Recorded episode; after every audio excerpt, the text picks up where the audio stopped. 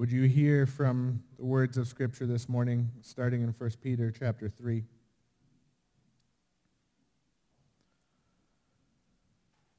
Now, who is there to harm you if you are zealous for what is good? But even if you should suffer for righteousness' sake, you will be blessed. Have no fear of them, nor be troubled.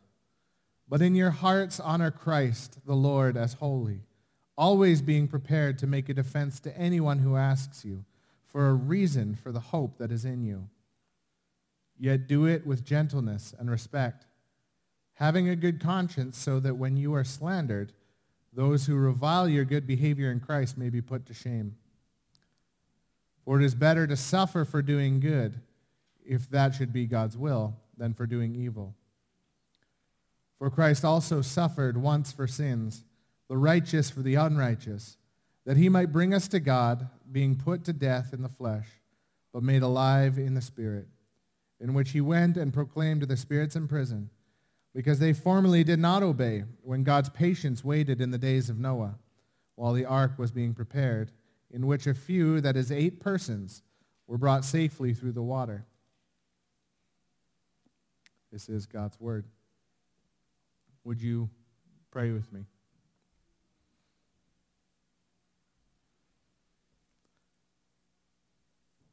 Our God and our Heavenly Father, we come before you this morning on behalf of the work of your Son, Jesus Christ,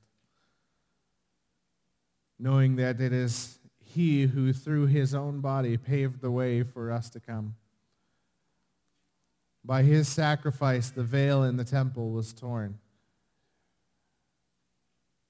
Lord, we thank you for that. We thank you that you have cared for your people such that we now have access to you. Lord, we thank you for each one of the brothers and sisters that are able to join with us this morning and for those who are not here. We pray for those who are sick or shut in or otherwise unable to join with us. And Lord, we know that within our congregation, there are those who have needs. There are those who are struggling and who are suffering. We think of the Goulet family as they are in Edmonton with their little one Carol at the Stollery, and we just ask that, Lord, we, we do not know the, the reason or even why she's sick, Lord, but God, we trust that you are good and that you have a plan for even this, and we ask that in your will that you would heal Carol and bring her back to full health. Strengthen and equip the Goulet family, Tom and Sarah, and even the kids to, to handle this and to continue the wonderful ministry they have as foster parents.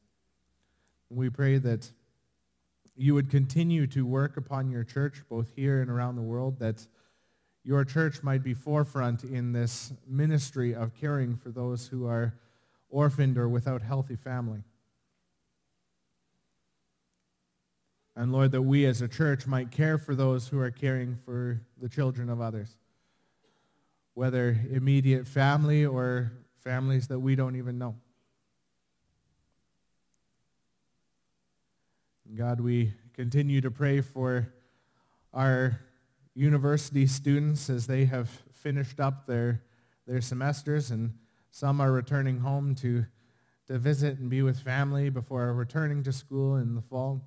And others are coming home having graduated. We thank you for the good report we have of our, our graduates.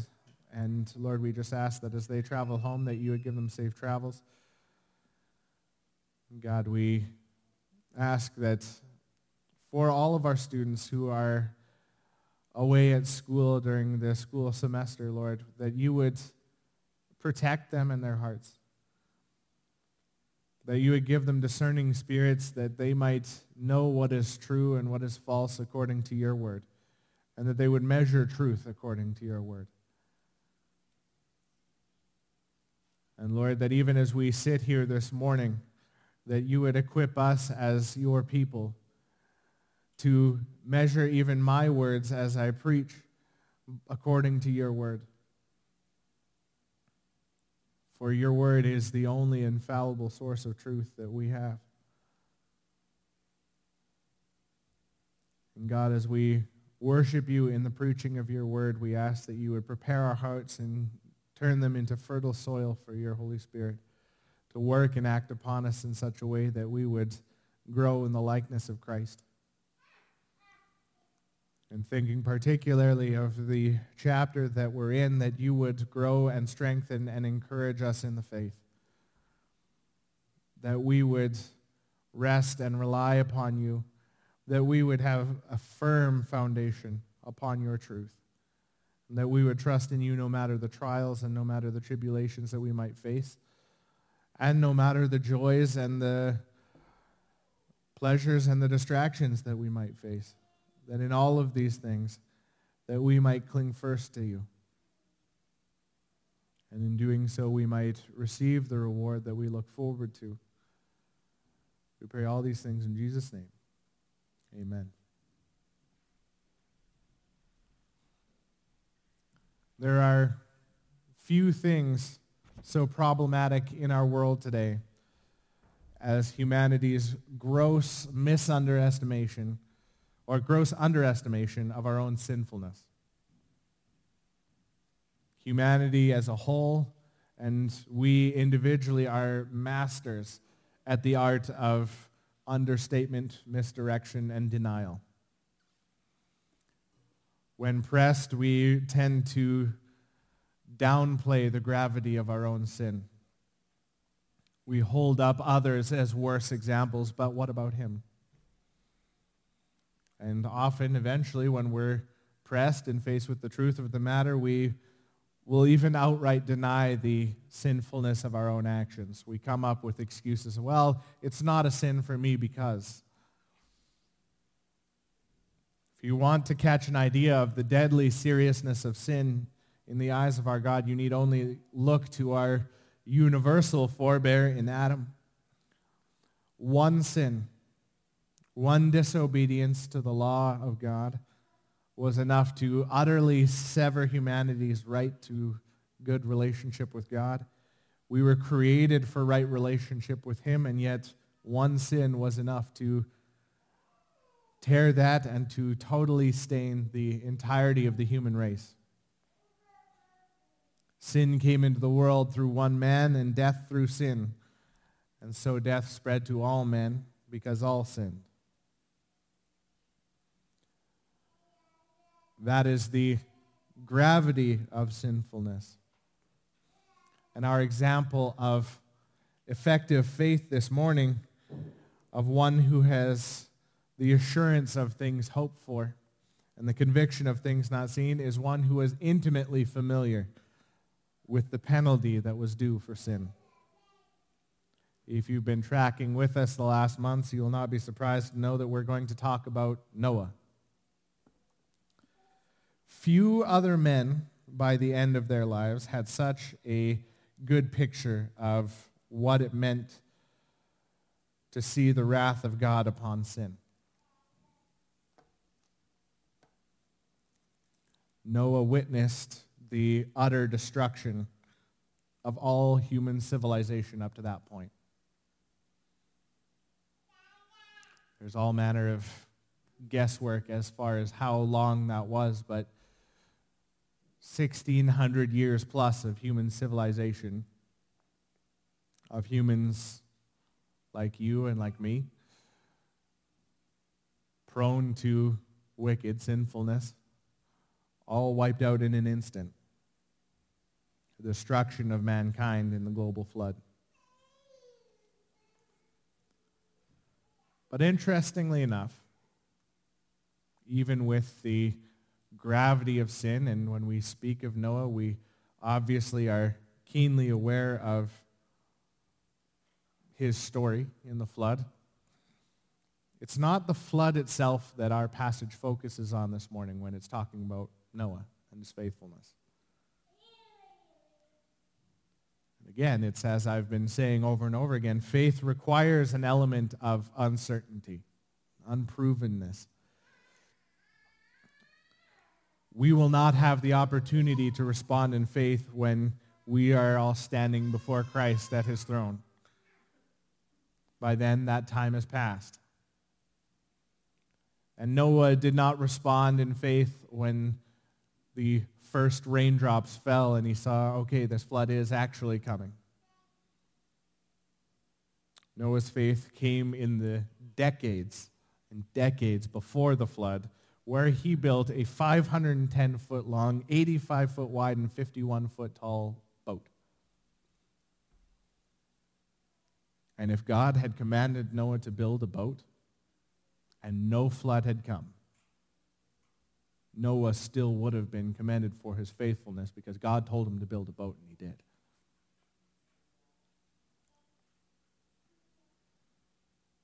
From Hebrews chapter 11, verse 7 is our passage this morning.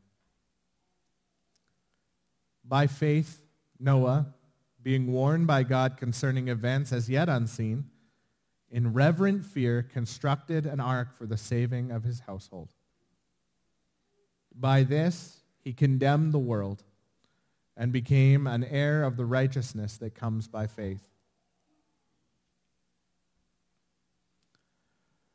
To understand Noah's response of faith, we obviously have to dive back into his origin story in Genesis chapter 6. I'm going to read a chunk starting in verse 11.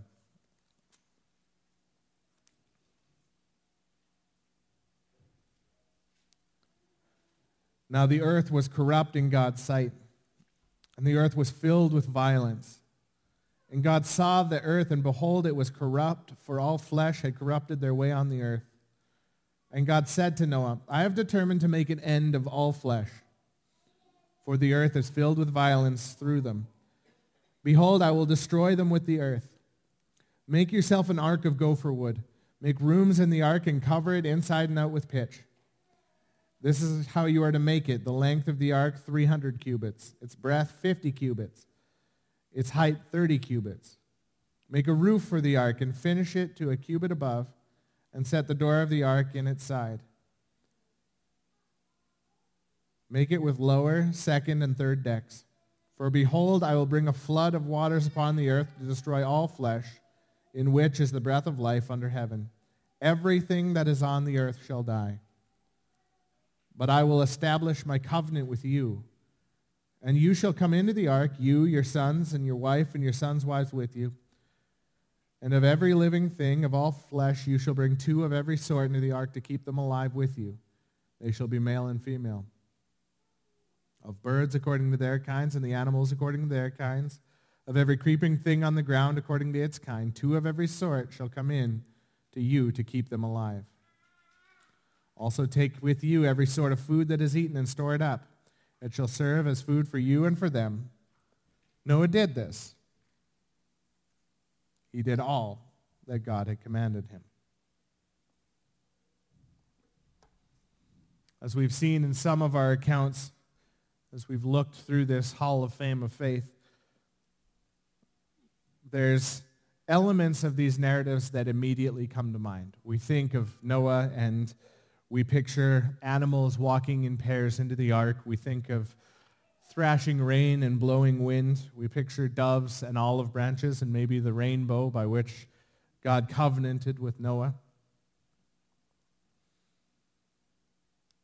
But these are not the only focal points in this story. Noah was commended earlier in Genesis 6 as being a righteous man, blameless in his generation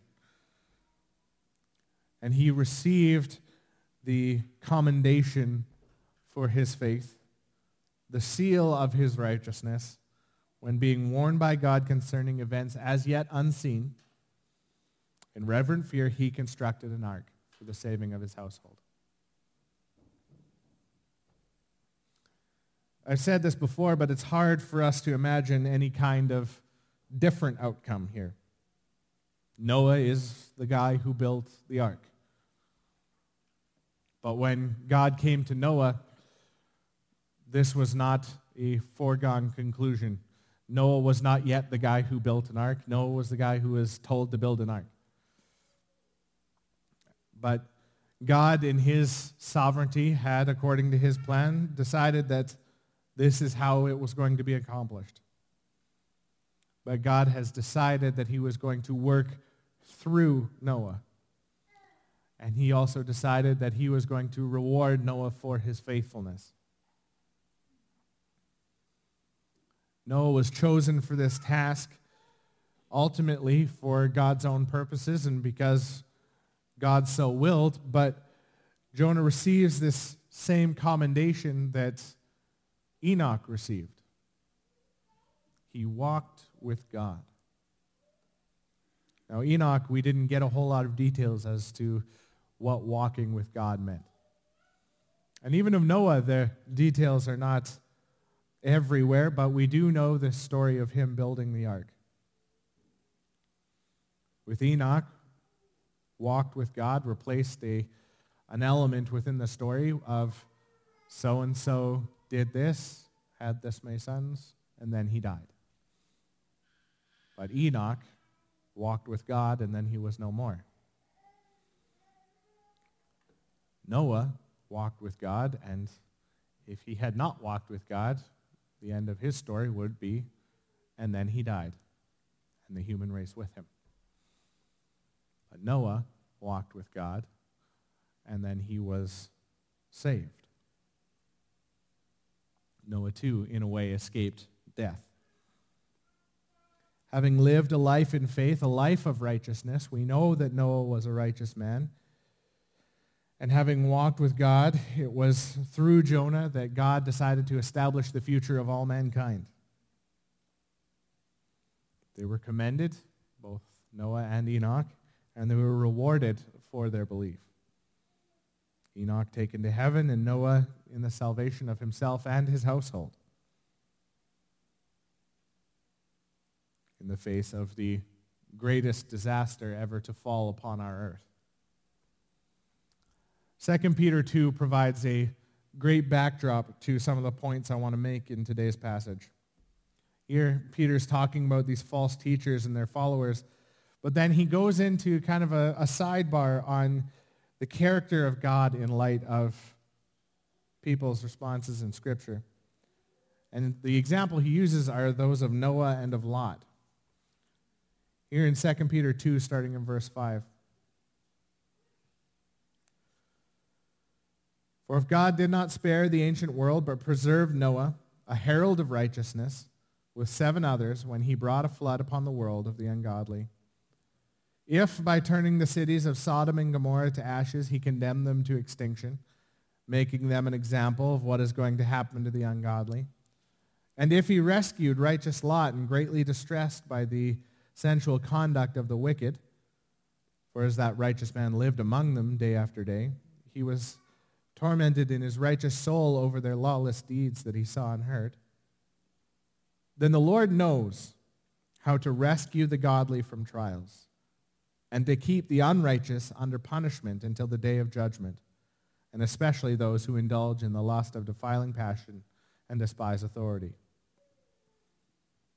Again, we have another example of God rewarding people for faithfulness. And that's the first point that I will want to bring out in the rest of today's messages, that God does reward his people for their faithfulness. And the second is that God also uses his faithful not only to reward them, but also in the condemnation of the faithless. The first one is much more comfortable for us. God rewards the faithful. In our, in our culture, we're very comfortable with this idea of the righteous being rewarded. In the vast majority of our media, we have the superheroes win the day, the good guy gets the girl, and the sheriff gets the bad guy.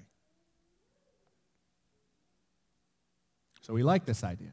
We like this idea of the, the good guy, the faithful, the righteous is rewarded, and the wicked are punished. And unfortunately, and predictably, our reality often doesn't play this out. We like to say, cheaters never prosper.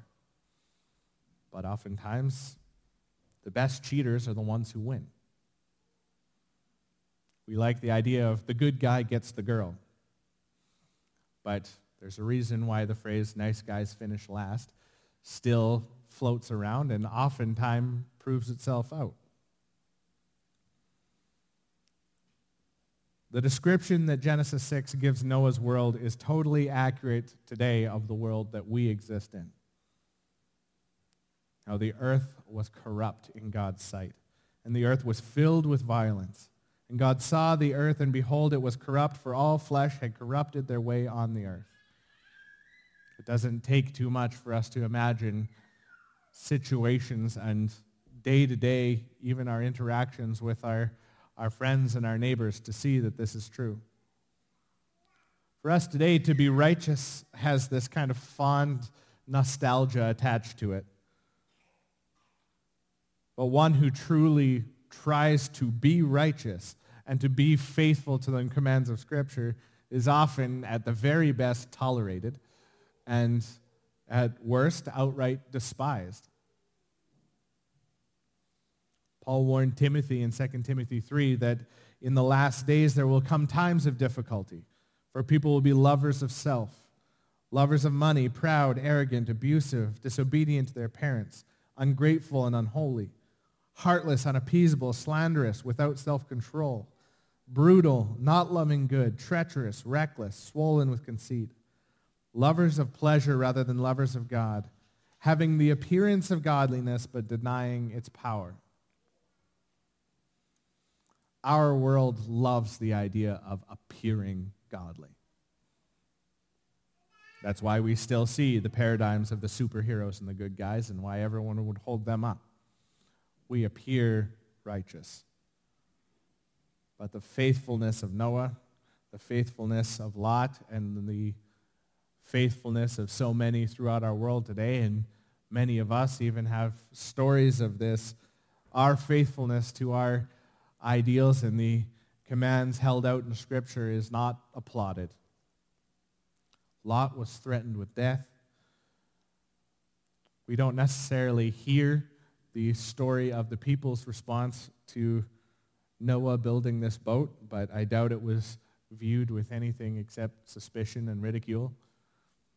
And many of you will know that when you are living according to the commands of Scripture, you have found that the world sometimes just kind of shuns you to the side. You're the, you're the weirdo who believes that Bible stuff. And sometimes for us, it's come to outright persecution and outright hatred by the world for what we believe. That is to be expected. Thinking of Noah, Noah endured what must have been absolutely backbreaking work, building this boat over the course of close to a century. He was acting in reverent fear, aware of things that he'd been warned about but had not yet seen. He likely could not have imagined the magnitude of this flood that was coming. just as I can't imagine that Lot had any concept of the utter destruction that Sodom and Gomorrah would see. But for their faithfulness and their righteous action, even in the face of back-breaking labor and ridicule, threats, Lot and Noah were rewarded with salvation from what otherwise would have been utter destruction. So, as a brief encouragement, brothers and sisters, even in the face of a world that outright hates you, hates what you stand for, keep standing. For the stand you take, maybe some will honor and respect you, but on the whole, most of the world will likely cast you aside and perhaps even hate you for it. But know that like Noah, his faithful have come to share in Christ if indeed we hold fast to the end our original confidence. And we look forward to the reward that awaits us just as Jesus, who for the joy that was set before him, endured the cross. Our reward is life eternal. Now, I have to bring something else to our attention. Most of us are okay with this idea of God rewarding the faithful. Most of the world is okay with the idea of God rewarding the faithful. but God also uses his faithful in the condemnation of the faithless. When we think of Noah building this ark, one of the things that often attends the story, if you've watched the children's stories or read the children's Bible, you have this idea of Noah going around preaching repentance and saying, come on in the boat with me and you'll be saved. Calling all his neighbors and saying, if you would hear me and believe, come and join me in the ark. But that doesn't seem to be the bent of Scripture. The idea of Noah preaching to others and telling them to come with him is taken out of 2 Peter 2.5 where Noah is called a herald of righteousness. He had preached righteousness. But in Genesis 6.13, God said to Noah, I have determined to make an end of all flesh, for the earth is filled with violence through them. Behold, I will destroy them with the earth. In similar fashion, God said to Lot, we are about to destroy this place because the outcry against its people has become great before the Lord, and the Lord has sent us to destroy it. There is no account of Noah being sent to warn the people to repent from their sins, come into the ark and you can join me. Lot was not sent out of his house before he left Sodom and Gomorrah and to tell everyone to come with him because the Lord was going to destroy this place. The account of the people before the flood is that they were eating and drinking and marrying and giving in marriage until the day when Noah entered the ark. And they were unaware until the flood came and swept them all away. Now, I wouldn't be surprised if Noah, by his actions and his words, did proclaim the judgment of God against wickedness and his goodness to the righteous, but the reality is, is the judgment of God as proclaimed to the masses would have fallen on deaf ears. God had determined that his judgment would be dispensed and that Noah and his family would be the ones who would escape it. When God wants to warn a people, he does so. Take the story of Jonah. The word of the Lord came to Jonah, the son of Amittai, saying, Arise, go to Nineveh, that great city, call out against it, for their evil has come up before me. Sounds similar to the story of Lot. And then after a roundabout route involving storms and a great fish, Jonah finally arises and goes to Nineveh, according to the word of the Lord. Jonah began to go into the city, and he called out, Yet 40 days, and Nineveh shall be overthrown. And the people of Nineveh believed God. But we don't hear that part of the story with Lot, and we don't hear that part of the story with Noah. Lot and Noah, by their faith, became instruments of God's judgment. By faith, Noah, being warned by God concerning events as yet unseen, in reverent fear, constructed an ark for the saving of his household. By this, he condemned the world. I don't know about you, but the immediate idea of being used in God's judgment makes me wholly uncomfortable.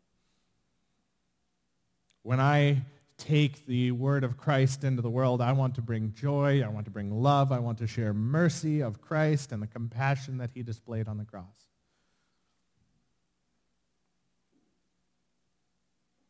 We just gathered around the Lord's table this morning. As we said, when we do this, we proclaim the Lord's death until he comes. When you and I proclaim the joy, the love, the mercy, the compassion of Christ, when we proclaim his death, we are proclaiming it to the joy and the salvation of those who would come to him, but we also are proclaiming it to the damnation of those who would reject that truth. Paul says in 1 Corinthians 1 that the word of the cross is folly to those who are perishing, but to us who are being saved it is the power of God. For it is written, I will destroy the wisdom of the wise, and the discernment of the discerning I will thwart. It's uncomfortable knowledge that God has decided what he will do and how he will do it. He has decided to use his own people as implements in his condemnation of the world. But for us, it comes down to who we trust to have the right of things. I have a dear, dear brother that I grew up with. He came to church with me. We were in youth group growing up. We were best of friends, and we still are close friends. But somewhere in his university years, he took a look and went, if God is willing to condemn anyone to eternal punishment, I can't believe in a God like that. Like I said earlier, we, as a human whole, and even as believers, I think we grossly underestimate our own sin. If you want the reality, it's that we have to trust who knows best, who has the right of things. Romans 9 is the poster child for this. What shall we say then? Is there injustice on God's part? By no means. For he says to Moses, I will have mercy on whom I will have mercy, and I'll have compassion on whom I will have compassion. So then it depends not on human will or exertion, but on God who has mercy. For the scripture says to Pharaoh, For this very purpose I have raised you up, that I might show my power in you, and that my name might be proclaimed in all the earth. So then he has mercy on whomever he wills, and hardens whomever he wills. You will say to me then, Why does he still find fault? For who can resist his will? But who are you, O man, to answer back to God? Will what is molded say to its molder, Why have you made me like this? Has the potter no right over the clay to make out of the same lump one vessel for honorable use and another for dishonorable use? What if God, desiring to show his wrath and to make known his power, has endured with much patience vessels of wrath prepared for destruction, in order to make known the riches of his glory for vessels of mercy, which he has prepared beforehand for glory? We read earlier from 2 Peter where he says, the Lord knows how to rescue the godly from trials and to keep the unrighteous under punishment until the day of judgment. And it is at least in part by the actions of the righteous that God levels that judgment. Noah had been warned of what was coming. Noah was told, build an ark. Noah was told, I will destroy all flesh. By this he condemned the world and became an heir of righteousness that comes by faith. And the reality is that you and I, sitting here this morning, we have paid attention to the words of Scripture, we know that the flood is coming. You and I know that the end is near that the day of the Lord will come like a thief in the night. And on that day, the judgment will be just as swift and even more final than it was in the flood. The world will be eating and drinking and marrying and giving in marriage, and then Christ will return and judgment will come. We know that that is coming.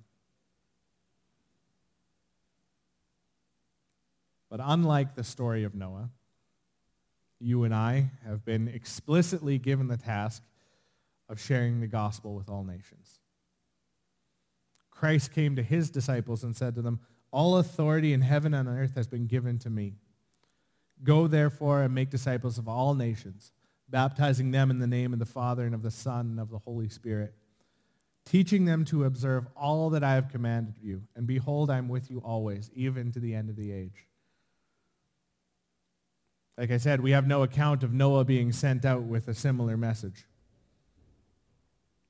On the contrary, we know that God had determined that he would save Noah and Noah's family. But this coming judgment, there is no resets. There is no continuation from there. The judgments of the flood and the judgments of Sodom will pale in comparison to the coming judgment that comes at the end of days. And God has sent us ahead of this judgment to proclaim the gospel because unlike the salvation of Noah, which was only for Noah, God has provided salvation through Christ, which the angels at his birth are recorded as having said that this is good news of great joy, which will be for all men. For everyone who calls on the name of the Lord will be saved. The Lord has determined his judgment. Only he knows the day and the hour. But the Lord is having patience with his people. He is not slow to fulfill his promise, as some count slowness, but he is patient towards you, not wishing that any should perish, but that all should reach repentance. But the day of the Lord will come like a thief, and then the heavens will pass away with a roar, and the heavenly bodies will be burned up and dissolved. And the earth and the works that are done on it will be exposed. We cannot be hesitant, brothers and sisters. We must proclaim both the judgment of God and his mercy to everyone who would hear it. It's easy for us to get this idea that we just have to hold fast our own confession. We just have to do the me and Jesus thing, where I'll go to church and I'll have my own private, strong faith. But our confession is meant to be public. Our confession is meant to be before all men. Jesus tells his followers that if anyone is ashamed of me, then I will be ashamed of them. Our confession of faith is not a confession in private that is meant to stay there. It is a confession before all men. That is why baptism is meant to be step number one in the Christian life and faith. Once you have committed yourself in faith, you are to be baptized because you confess before everyone who's willing to listen. This is what I believe. This is the truth. And then we continue confessing that day in and day out whenever we are given the opportunity. And as terrifying and as sad as it is, we, like Noah, may become an oracle of condemnation for some. But for those who do believe, who God uses the confession of faith that we proclaim to draw this person to himself, that will become life everlasting in them.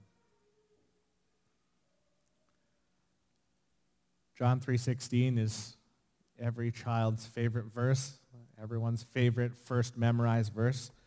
For God so loved the world that he gave his only begotten Son, that whoever believes in him would not perish, but would have eternal life. But the extended version goes, For God did not send his Son into the world to condemn the world, but in order that the world might be saved through him. Whoever believes in him is not condemned. But whoever does not believe is condemned already, because he has not believed in the name of the only Son of God.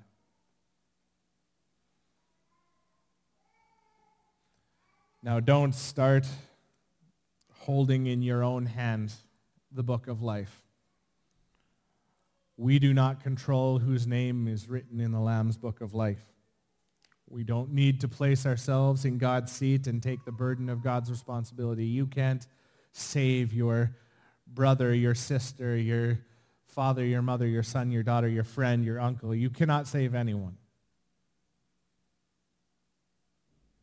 But like Noah, you have been warned of events yet unseen. You know the price of disobedience to the word of God, and that price is eternal damnation and separation from God. And you have been warned that your responsibility is to, by faith, in reverent fear, preach the gospel to all who would listen. Confess your faith and the reason for your faith before all men. When we look at the story of Noah, we are not Noah. God commanded Noah to build a boat that would save mankind from destruction. We can't save anyone. God sent Christ to accomplish something on the cross that would save mankind. Our job is to be faithful to the truth that he has given us, to those whom he would call. We cannot drag anyone kicking and screaming into heaven as much as we would like to.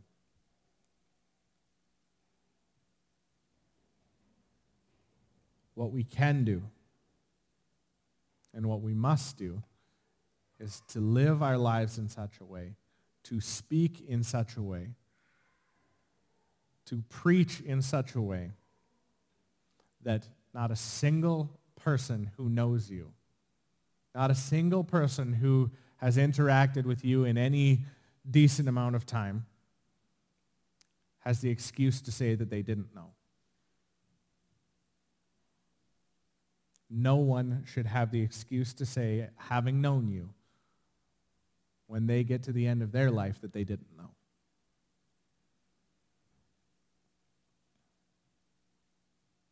As our worship team comes to lead us in a closing song, I hope that you will join with me in prayer. I hope that you would pray for yourselves that God would give you a reverent fear of him and a faith that is both confident and assured. Pray that he would use you as salt and as light to pierce the world's darkness and to draw others to himself. That you would act in faith by confessing and proclaiming your faith. Pray for those in your life who do not yet know him that God might soften their hearts and open their eyes and ears that they might see and hear and know that he is God. Let's pray. Our God and our Heavenly Father, you have given us the example of Noah. This man who was commanded to do something that didn't make any sense. And yet he trusted in you. He believed in you and he did as he was commanded. And some days the, the truth of the gospel to many around us makes no sense, but we are commanded to bring that to them anyways. We are commanded to bring the gospel to everyone regardless of their receptivity. And Lord, we just ask that you would give us the, the confidence and the greater fear of you than we have of man that is necessary to preach the gospel at all times, by our actions and by our words. Lord, I pray for each person sitting here, each person listening online, that no one would be able to know these men and these women and be able to say that they didn't know your truth. Give us the words to say. The heart's confident in you to say it. Lord, I pray for those who are here who have people close to them who do not yet know you. Family members even who have resisted your call in the gospel. I pray that you would give these people comfort that they cannot do anything to save their friend or their family member, and that they would have the required trust to rest in you and to know that you know best and to know that you are good. And that these people, that these brothers and sisters sitting here would not for a second give up praying daily for those who they know do not yet know you. May the lost souls of our friends and coworkers and family members drive us to our knees in prayer that you would help them to know you. And may it drive us to speak your truth to them. Lord, we thank you that you have saved us, that you have given us your Son to save us from a destruction of the world even more complete than the destruction seen in the flood. May we pursue you wholeheartedly. May we be willing to follow you even when things don't make sense. Thank you for these things. We pray them in Jesus' name. Amen.